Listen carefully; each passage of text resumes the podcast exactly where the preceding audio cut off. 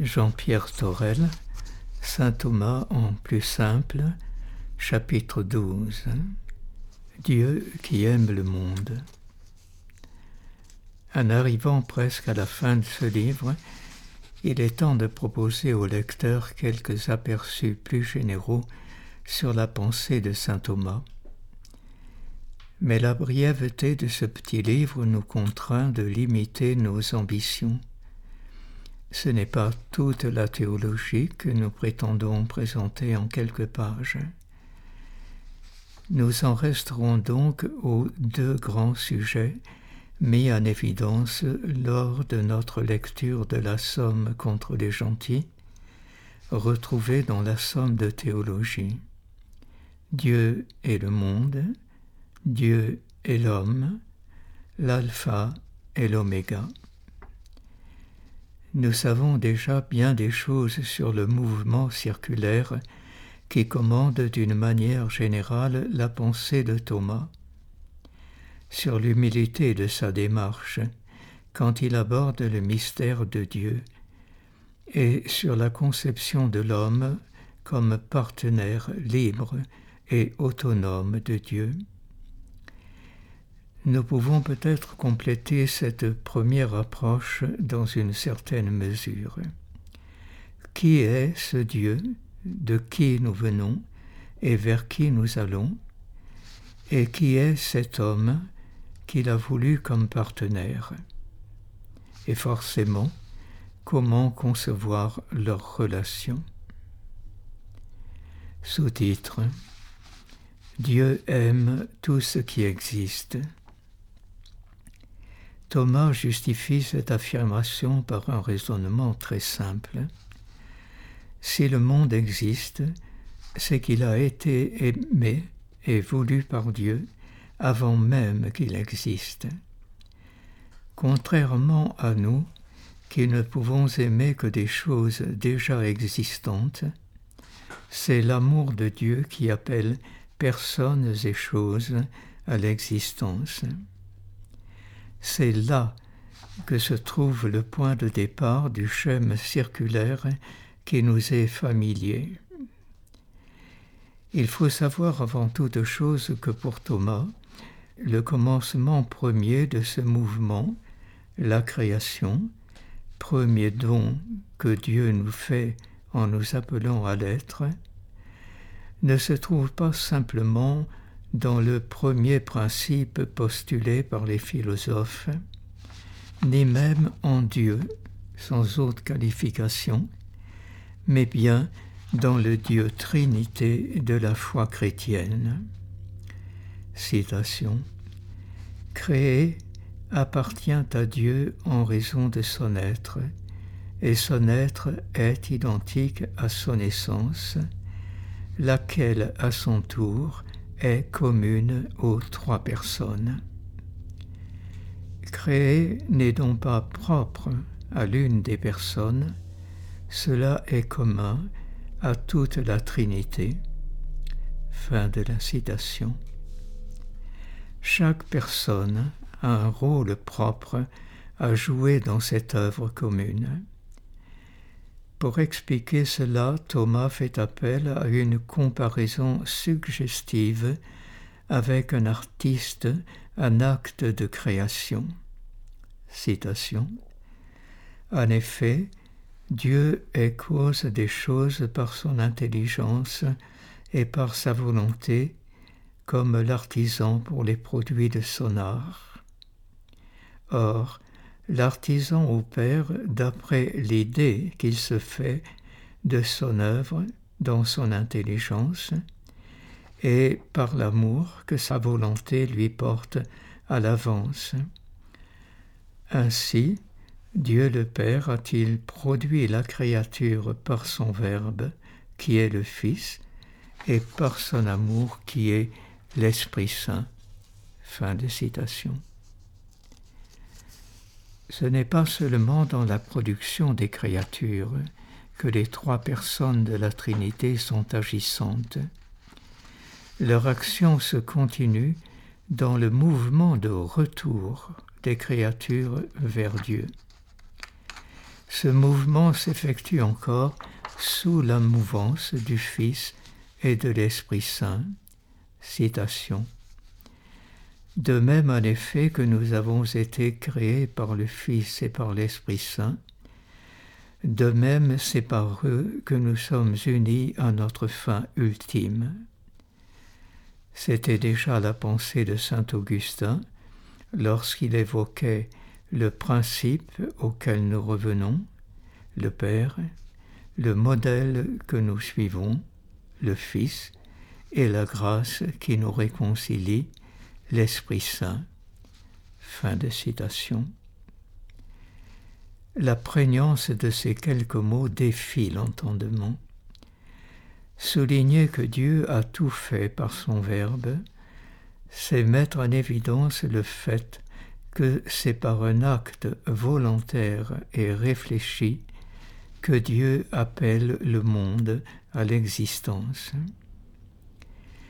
La création n'est pas un écoulement nécessaire de la substance divine, comme l'avaient imaginé d'autres tenants du schème sortie-retour.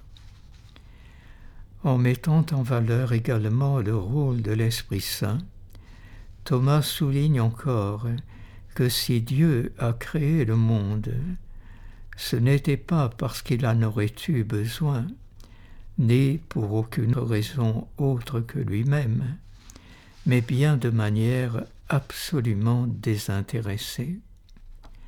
Il n'y a que Dieu qui puisse agir ainsi. Alors que tous nos actes humains sont motivés par diverses raisons qui nous sont extérieures, Dieu n'a d'autre motif que celui de répandre sa propre bonté, sa propre perfection. En outre, évoquer la grâce de l'Esprit Saint, c'est souligner que son rôle ne s'arrête pas à la création. Il accompagne aussi le retour de la créature jusqu'au terme voulu par Dieu. Ce qui revient à dire que dans le prolongement immédiat de la Trinité créatrice, Thomas parle aussi de la Trinité divinisatrice. Première esquisse de ce qu'il développera plus tard en parlant des motifs de l'incarnation à la suite de toute la tradition chrétienne, Dieu est devenu homme pour que l'homme devienne Dieu la comparaison avec l'artiste en travail de création suggère un autre enseignement important. En s'appuyant sur le principe général selon lequel l'effet ressemble à sa cause, Thomas affirme sans hésiter que Dieu lui aussi laisse sa marque dans son œuvre cela entraîne une conséquence inouïe. Contrairement à l'artiste terrestre, qui même lointainement et même volontairement déformé, reproduit un modèle qui lui est extérieur, Dieu n'a pas d'autre modèle que lui-même. Si donc la Trinité tout entière prend part à l'acte créateur, il faut en conclure qu'on trouve nécessairement une trace de la Trinité dans toutes les créatures et pas seulement dans l'homme. Cette trace, Thomas l'appelle vestige, selon qu'on la trouve à l'état plus ou moins lointain dans la diversité des créatures. Dans la personne humaine, cette trace est bel et bien une image, une image de Dieu. Point n'est besoin de rappeler que c'est déjà dans la Bible, mais cela nous aide à comprendre un peu mieux pourquoi on peut dire avec Thomas que, citation, le monde tout entier n'est rien d'autre qu'une vaste représentation de la sagesse divine conçue dans la pensée du Père et que les créatures sont comme des paroles qui expriment l'unique Verbe divin. Fin de la citation. Pour achever de justifier le titre de ce paragraphe, il faut encore rappeler que l'amour de Dieu qui préside à la création est une réalité omniprésente et de chaque instant. On ne peut raisonner comme si Dieu, ayant créé le monde, s'en désintéressait par la suite. Quand il rencontre la supposition impossible, assez fréquente chez les mystiques, si Dieu retirait un instant sa puissance des réalités créées, elle cesserait d'exister un instant. Thomas est loin de la contredire, il la rectifie. Citation. L'être des créatures dépend à tel point de Dieu qu'elle ne pourrait subsister un seul instant et serait réduite au néant si, par l'opération de la divine puissance, elle n'était conservée dans l'être. Fin de citation. On comprend bien que cela se rapporte directement à l'opération du Verbe divin. Le Père ne cesse jamais d'émettre son Verbe créateur, source de l'être créé.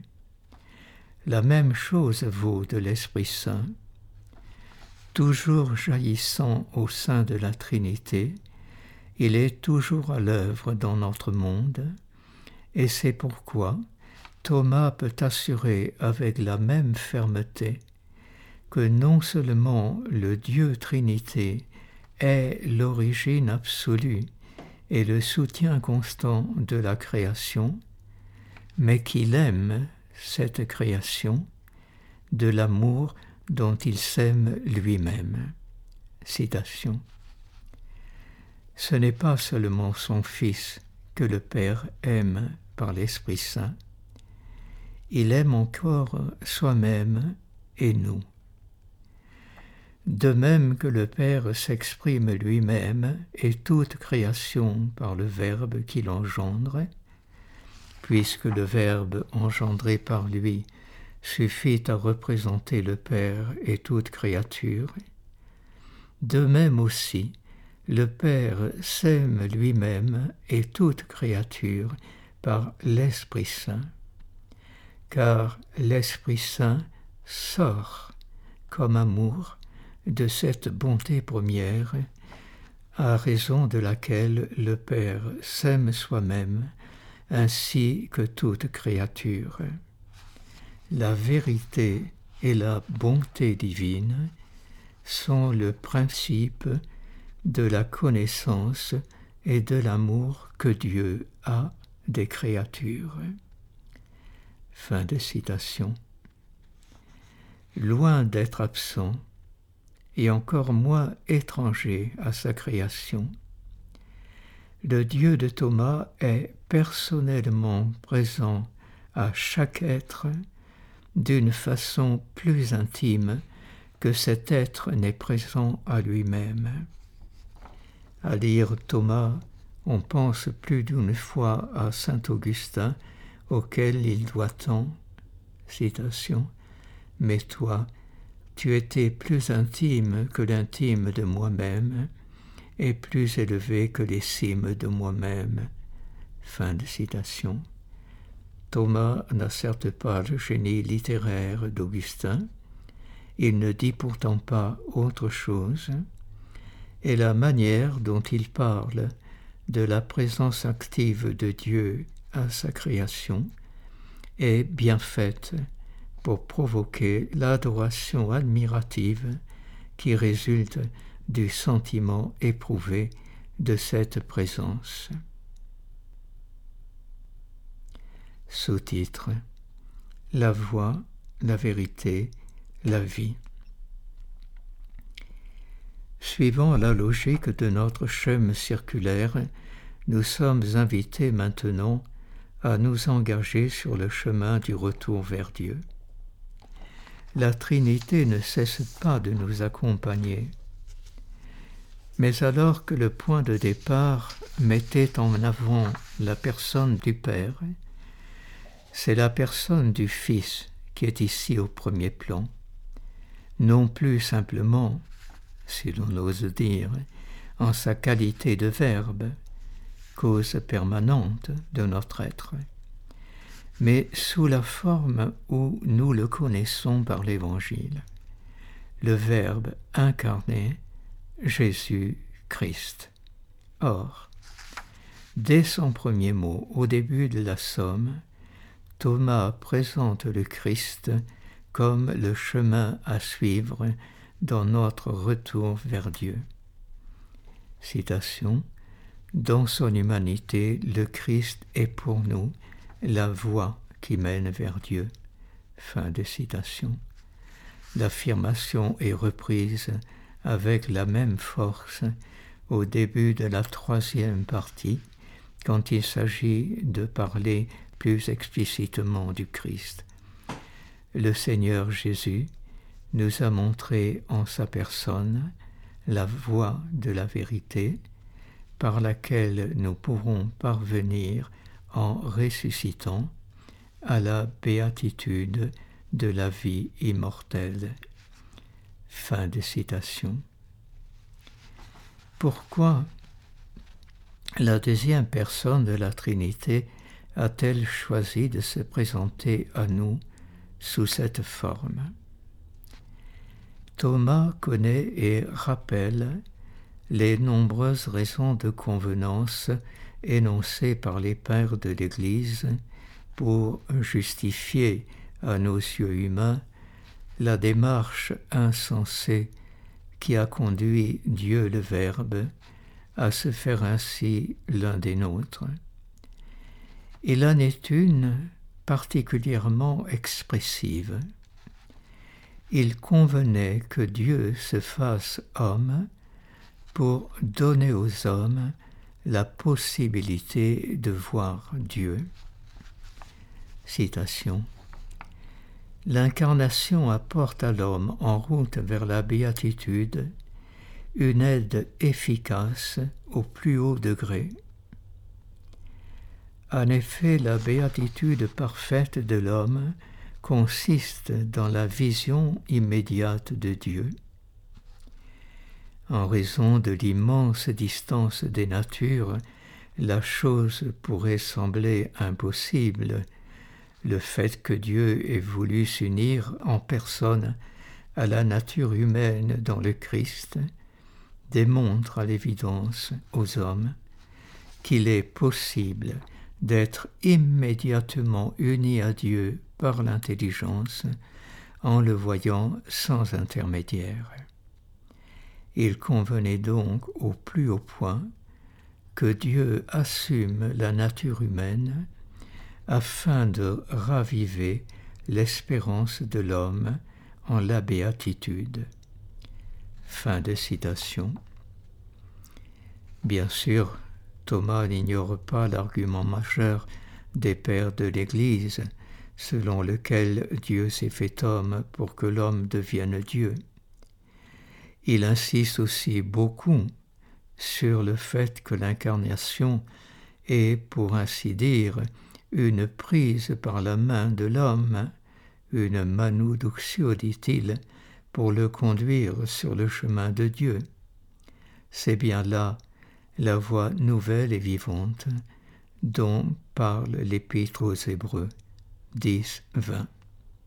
Citation. Saint Paul montre comment nous avons la confiance de nous approcher, car le Christ par son sang a inauguré, commencé pour nous une voie nouvelle. C'est la voie qui mène au ciel. Elle est nouvelle parce qu'avant le Christ, nul ne l'avait trouvée. Personne ne monte au ciel, sinon celui qui descend du ciel. Jean 3, 13. Elle est vivante, elle dure toujours, du fait que s'y manifeste la fécondité de la divinité qui vit toujours. Quelle est cette voix L'apôtre le précise quand il continue à travers le voile sa chair. À la façon dont le grand prêtre sous l'ancienne alliance pénétrait dans le sein des saints par-delà le voile, de même, si nous voulons entrer dans le sanctuaire de la gloire, nous devons passer par la chair du Christ, qui fut le voile de sa divinité. Tu es vraiment un Dieu caché. Isaïe 45, 15. Il ne suffit pas de croire en Dieu si l'on ne croit pas en l'incarnation. Fin de citation. Comme le désir de la béatitude, la thématique explicite du chemin traverse de part en part l'œuvre de Thomas. Mieux encore, nous retrouvons dans ce contexte le mouvement circulaire dont nous découvrons toujours mieux la fécondité. La répétition n'est pas à craindre, elle met en valeur le caractère central de l'intuition. Citation. Depuis que Dieu s'est uni à l'homme en assumant sa nature, il n'est plus désormais incroyable que l'intellect créé puisse être uni à Dieu en voyant son essence. C'est ainsi que s'achève en quelque sorte l'ensemble de l'œuvre de Dieu, lorsque l'homme, créé en dernier lieu, revient à son principe par une espèce de cercle en étant uni au principe même des choses par l'œuvre de l'incarnation. Fin de citation. Dans les discussions qui ont eu lieu jadis à propos du plan de la Somme, on a reproché à Thomas de donner à Dieu le Père une place excessive aux dépens du Christ. C'est tout à fait injustifié. Thomas ne rejette pas le Christ à la périphérie. Il le place exactement à l'endroit où il doit être, au centre de notre histoire, à la jonction entre Dieu et l'homme. Non pas comme un milieu statique, mais comme le chemin qui monte vers la patrie céleste, comme le chef de notre foi est celui qui l'amène à la perfection. Hébreu 12, 2, et qui nous entraîne à sa suite avec la force irrésistible qui anime sa propre humanité vers le Père. Dans un de ces raccourcis dont il a le secret, Thomas rattache ce nouveau rôle assumé par le Christ à son rôle éternel de Verbe dans la Trinité. Citation. Le principe premier de toute chose est le Fils de Dieu. Par lui tout a été fait, dit Saint Jean 1, 3. C'est pourquoi il est aussi le modèle originel que toutes les créatures imitent comme la véritable et parfaite image du Père. D'où l'expression de l'Épître aux Colossiens 1, 15 Il est l'image du Dieu invisible, le premier-né de toute la création, car en lui sont créées toutes choses. D'une façon spéciale, il est aussi le modèle et la réalisation exemplaire de toutes les grâces spirituelles dont resplendissent les créatures spirituelles, selon ce qui est dit au Fils dans le psaume 109, 3, du sein de l'aurore, aujourd'hui je t'ai engendré dans la splendeur des saints. puisqu'il a été engendré avant toute créature par la grâce resplendissante, il a en lui, de façon exemplaire, les splendeurs de tous les saints. Cependant, ce modèle divin était très éloigné de nous. C'est pourquoi il a voulu devenir homme pour offrir aux hommes un modèle humain. Fin de citation. Si Thomas voit dans le Christ la réalisation exemplaire de toutes les vertus, c'est parce qu'il est le Verbe incarné qui, dans son éternité, préside déjà à la création de toutes choses. Ce dernier passage ouvre encore une double piste à notre réflexion. On pourrait insister sur l'œuvre de Dieu qui s'opère en nous. Dès le baptême et par les sacrements, nous sommes intérieurement modelés, reformés à l'image du Fils bien-aimé par la grâce dont il est le médiateur. Cela nous entraînerait trop loin de suivre cette piste. Il ne faut jamais oublier que c'est uniquement sur cette base et dans la certitude que nous sommes devenus une créature nouvelle qu'il nous est possible maintenant d'imiter le Christ et de marcher à sa suite. Cela consiste d'abord à l'écouter pour recevoir son message et à contempler tout ce qu'il a fait pour en tirer le meilleur parti spirituel.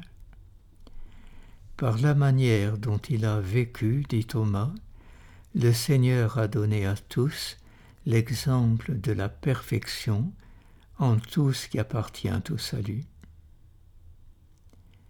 Nous avons déjà parlé dans un chapitre précédent de toutes les vertus que Jésus nous a enseignées par son exemple en tout domaine. On n'a pas oublié non plus que cet exemple culmine dans la passion et dans la croix. Il n'y a plus à y revenir. Il faut lire ici encore une autre page où Thomas décrit une autre face de la richesse infinie de l'exemple que nous offre le Christ.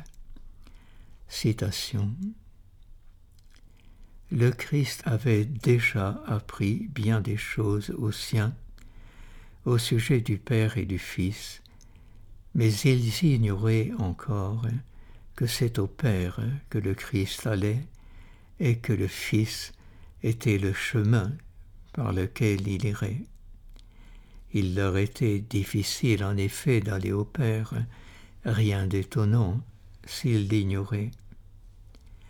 Car si le Christ en son humanité leur était bien connu, ils ne connaissaient que très imparfaitement sa divinité.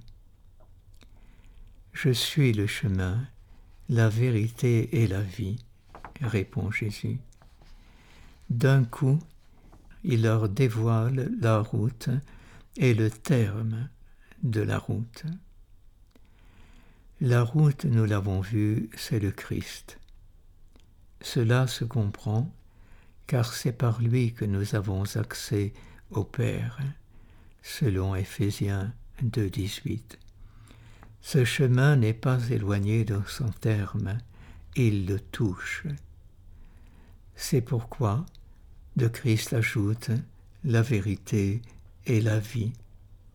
Il est à la fois l'un et l'autre, la route selon son humanité, le terme selon sa divinité. Le terme de cette route, c'est la fin de tout le désir humain. L'homme en effet désire deux choses par-dessus tout. L'une qui lui est propre, connaître la vérité. L'autre qu'il partage avec tout ce qui est, demeurer dans l'être. Or, le Christ est la voie pour parvenir à la vérité, puisqu'il est la vérité. Il est aussi la voie pour parvenir à la vie, puisqu'il est lui-même la vie. Ainsi le Christ s'est désigné lui-même comme la voie et comme le terme. Il est le terme, car il est par lui-même tout ce qui peut être objet de désir. La vérité et la vie. Si donc tu cherches ta voie, passe par le Christ, il est le chemin. Isaïe prophétisait, c'est le chemin, suivez-le. Comme dit saint Augustin, passe par l'homme pour aboutir au Dieu. Mieux vaut claudiquer sur la route que s'égarer fermement à côté. Même s'il n'avance pas vite, celui qui boitille sur le bon chemin s'approche du but. Celui qui marche en dehors de la route s'en éloigne d'autant plus qu'il court plus vite. Si tu cherches où aller, attache-toi au Christ. Il est la vérité que tous nous désirons atteindre. Si tu cherches où te reposer, attache-toi au Christ, car il est la vie. Attache-toi donc au Christ si tu veux être en sûreté. Tu ne pourras défier, car il est la voie. Ceux qui s'attachent à lui ne marchent pas dans le désert, mais sur une route bien tracée. De même, tu ne pourras être trompé, car il est la vérité et enseigne toute la vérité. Pas davantage, tu ne pourras être ébranlé, car il est la vie et il donne la vie. Comme le répète saint Augustin, quand le Seigneur dit Je suis la voie, la vérité et la vie, c'est comme s'il disait Par où veux-tu aller? Je suis la voie. Où veux-tu aller? Je suis la vérité. Où veux-tu demeurer? Je suis la vie.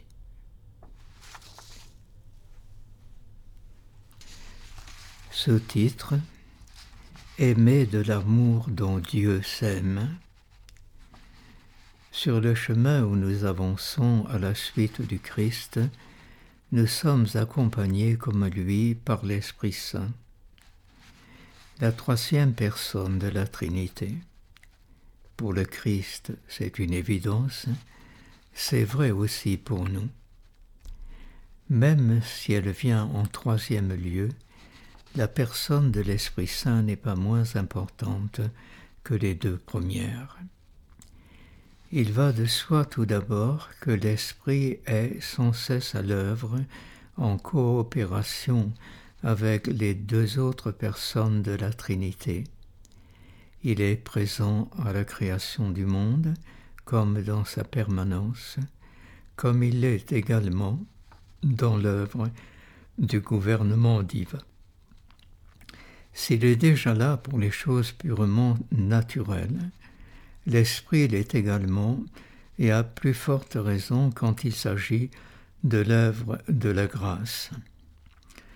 Selon une expression affectionnée de Thomas, puisqu'il la répète 150 fois dans l'ensemble de son œuvre, la grâce de l'Esprit Saint est au centre de la loi nouvelle apportée par le Christ. Citation. Ce qu'il y a de plus important dans la loi nouvelle, ce en quoi réside toute sa force, c'est la grâce de l'Esprit Saint donnée par la foi au Christ. La loi nouvelle consiste donc principalement dans la grâce même de l'Esprit Saint accordé aux fidèles du Christ. Fin de citation. Même s'il n'est pas mentionné, l'Esprit est structurellement présent partout et toujours chaque fois qu'il est question de l'une ou de l'autre personne de la Trinité. Citation. Unis par l'Esprit Saint, nous avons accès au Père par le Christ, puisque le Christ opère par l'Esprit Saint. Et c'est pourquoi tout ce qui est accompli par l'Esprit Saint est accompli aussi par le Christ. Fin de citation. Ce n'est pas assez dire que le Christ et l'Esprit coopèrent étroitement à l'œuvre du Père. Ce sont les trois personnes qui agissent ensemble.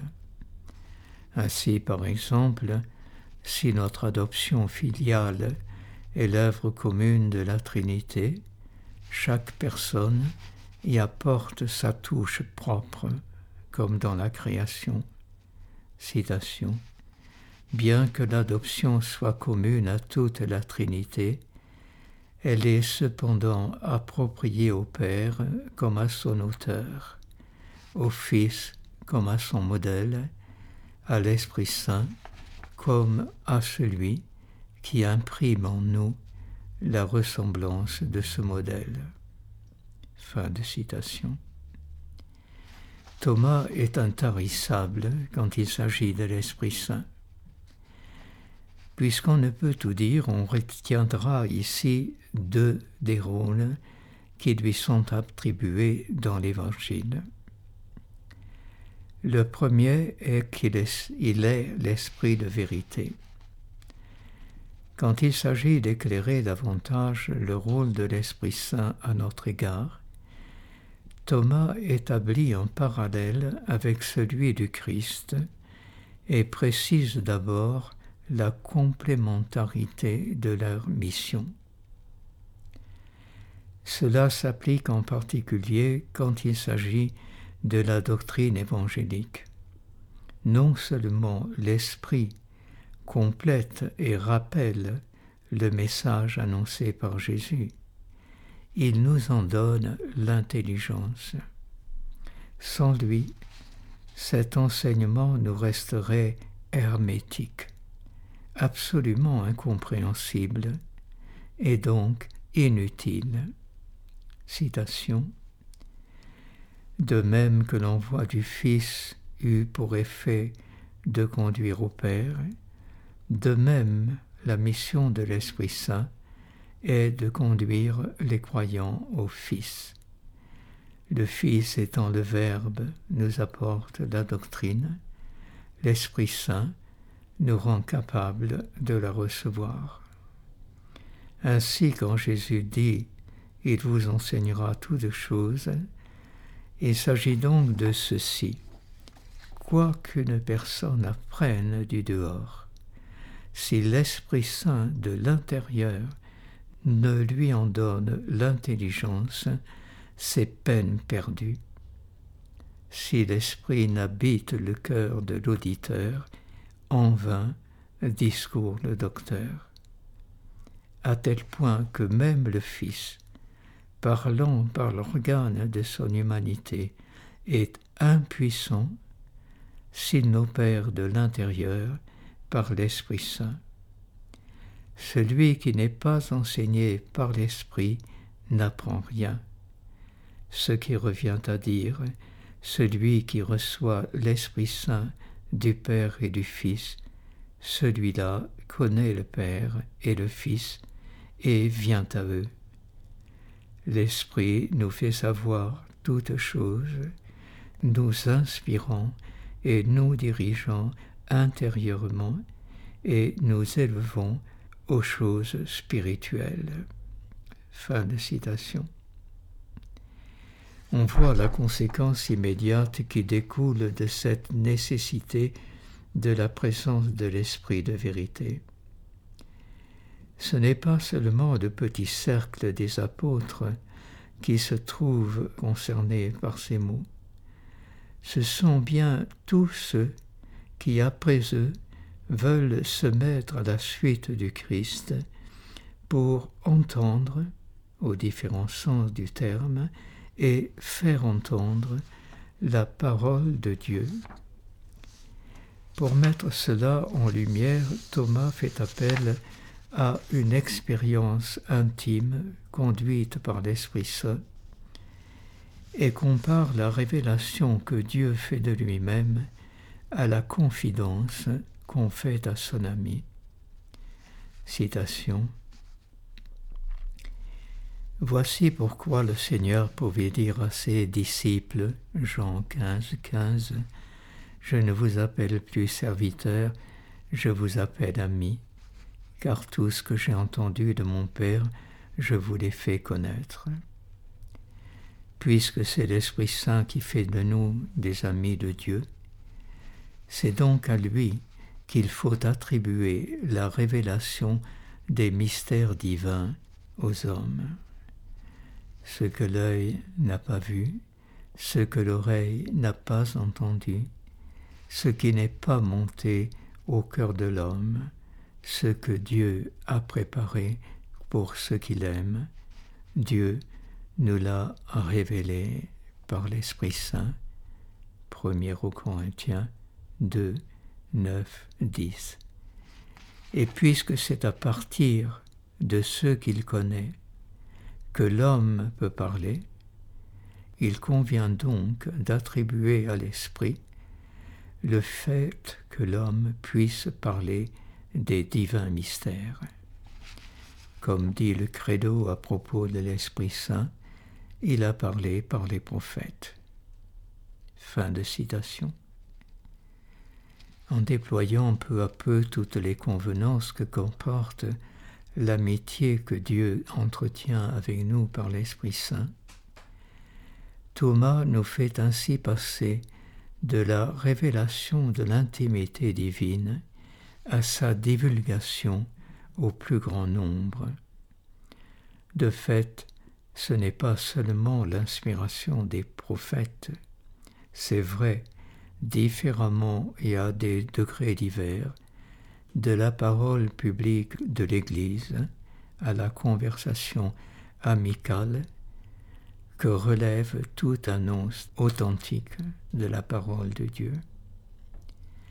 Faute de ce contact préalable dans la foi avec l'esprit de vérité qui en est la source, et quel qu'en soit le porte-parole, ce qu'on pourrait présenter comme parole de Dieu ne serait que pur verbiage. Le deuxième rôle qu'il faut aussi mettre en valeur quand il s'agit de l'Esprit Saint, c'est qu'il est l'Esprit d'amour. Les choses se tiennent étroitement et il est difficile de parler de l'une sans l'autre. Tous les dons de Dieu nous sont donnés par l'Esprit Saint, souligne Thomas. Et il rappelle aussitôt que l'Esprit Saint est lui-même le don de Dieu, ce qui signifie que l'Esprit se donne lui-même quand on parle de lui comme de l'Esprit d'amour. Fidèle à sa façon d'expliquer les choses les plus profondes par les comparaisons les plus simples. Thomas fait appel à notre propre expérience du don. Citation. Le premier don que nous accordons à la personne que nous aimons est l'amour lui-même qui nous fait lui vouloir du bien. De sorte que l'amour constitue le don premier en vertu duquel sont donnés tous les autres dons que nous lui offrons. Dès lors, puisque l'Esprit Saint vient de Dieu comme amour, il vient en sa qualité de don premier. Ces quelques lignes qui dévoilent à qui veut bien les accueillir la profondeur d'un de nos gestes les plus familiers, révèle également le rôle de l'Esprit Saint au sein de l'intimité trinitaire et ce qui en résulte pour nous. Ce n'est pas nous qui avons aimé Dieu, c'est lui qui nous a aimés le premier. Puisque rien d'extérieur ne peut motiver Dieu, ni à créer le monde, ni à s'intéresser à lui, il faut que cette motivation se trouve à l'intérieur de Dieu lui-même. Seul l'amour dont le Père aime le Fils et dont le Fils aime le Père, et qui est la personne de l'Esprit Saint, peut donc rendre compte de cette sortie de Dieu hors de lui-même. Thomas est formel, citation. L'Esprit Saint qui est l'amour par lequel le Père aime le Fils est aussi l'amour par lequel il aime la créature et lui donne part à sa perfection. Fin de citation. Nous sommes aimés de l'amour dont Dieu s'aime.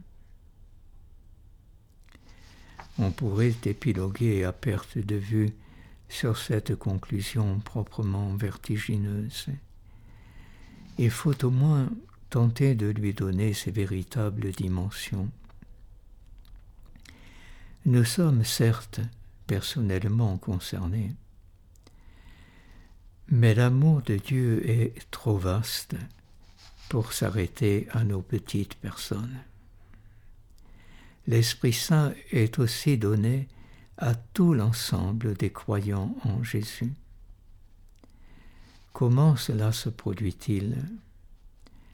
Thomas compare ici l'Esprit Saint au cœur qui irrigue le corps tout entier, ou encore à l'âme qui rassemble tous les membres dans l'unité. Par la charité, l'amour dont il est la source et qu'il donne à tous personnellement et à l'ensemble du corps, l'Esprit Saint accomplit au milieu d'eux la même œuvre d'amour qu'il réalise déjà au sein de la Trinité de toute éternité. La communion ecclésiale est une image en devenir de la communion trinitaire. Pas le reflet, certes, mais plein de promesses. Nous l'appelons aussi la communion des saints. Quand il commente cette expression du credo, Thomas explique Celui qui vit dans la charité entre en participation de tous les biens qui se fait dans le monde entier. Cette phrase qu'il reprend souvent est parfois plus développée. Citation.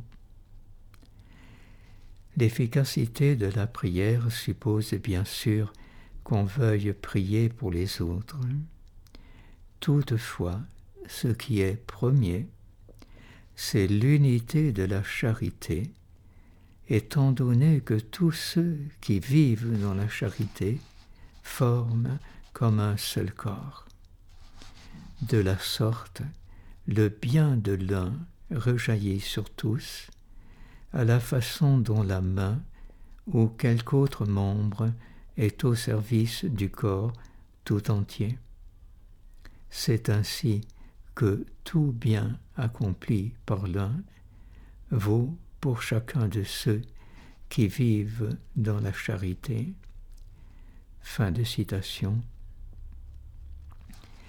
Pour faire comprendre la manière dont la charité réalise cette mystérieuse communion qui fait de nous des êtres interdépendants de tous les autres.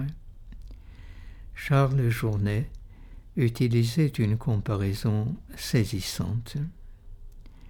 Donner des yeux à quelqu'un qui n'en aurait pas, ce serait certes lui donner une perfection finie, ses organes précis que sont les yeux de chair. Ce serait aussi et du même coup introduire en lui spirituellement tout l'infini de l'horizon, lui donner la capacité de voir serait lui offrir la possibilité de s'approprier d'une certaine manière l'immensité du monde extérieur, lui permettre d'y communier de manière nouvelle. La charité, elle aussi, a ses deux faces. Sous l'aspect où elle est un don créé, un effet produit en moi par l'Esprit Saint, elle perfectionne mon être spirituel et elle est forcément limitée à ma personne. En ce sens, elle ne saurait expliquer cette communion mutuelle dont nous cherchons à rendre compte. Si nous considérons que cette charité finie me permet d'entrer en communication avec la charité infinie qu'est l'Esprit Saint et qu'il habite en moi, puisqu'il se donne en même temps que son don, alors tout change. Car la charité en sa source me met ainsi en communication avec le monde de toutes les autres personnes en qui elle est présente, puisqu'elle n'est rien d'autre que l'amour incréé qui, unique et identique, emplit toute l'Église et en fait l'unité. Présent dans le tout du corps ecclésial et en chacun de ses membres, l'Esprit y réalise une habitation réciproque de tous ceux qui sont en grâce.